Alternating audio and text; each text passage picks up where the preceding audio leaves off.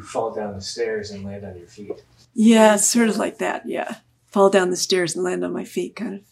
That's sort of how it is. I mean, I think I'm a pretty lucky person. Lucky duck I am.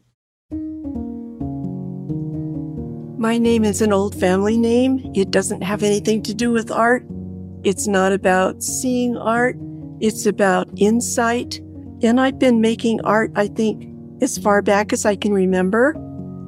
When I was in the first grade, I remember I didn't know the word artist, never heard of that, didn't know anything about it. I just knew that that was my zone. That's where I wanted to be, was in that place where I could use those materials. The maps that I've been doing, I see them as landscape and they're all telling stories. I think it's grown my art practice over the years. I always see it as inhabited landscape.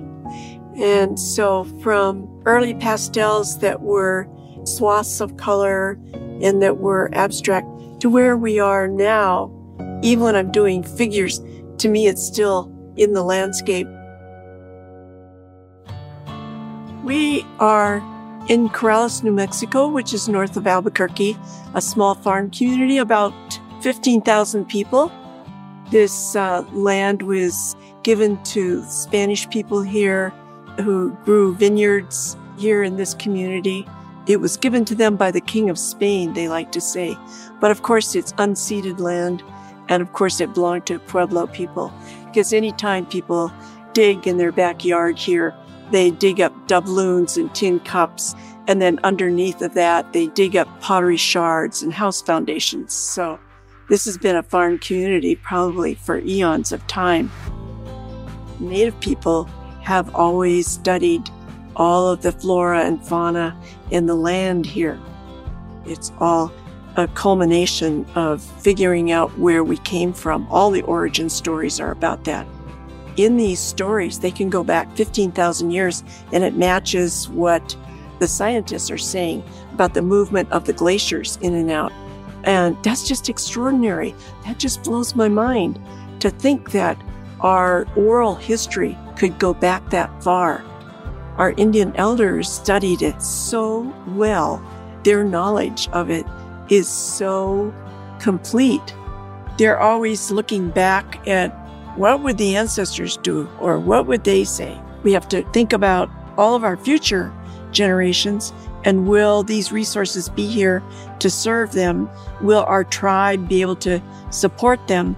And so how can we get some of these messages out there?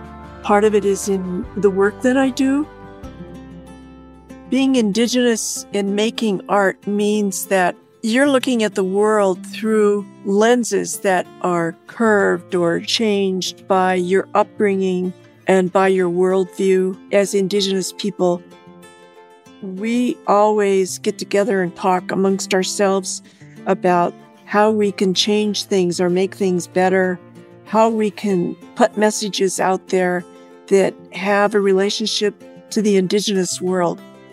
Indigenous people believe that we live in harmony with all the plants, animals, and fishes and the cosmos. We really do believe that. So that's the first thing that's really distinct and what we put into our work and then what we present to the public. Who has a better reason for painting a map?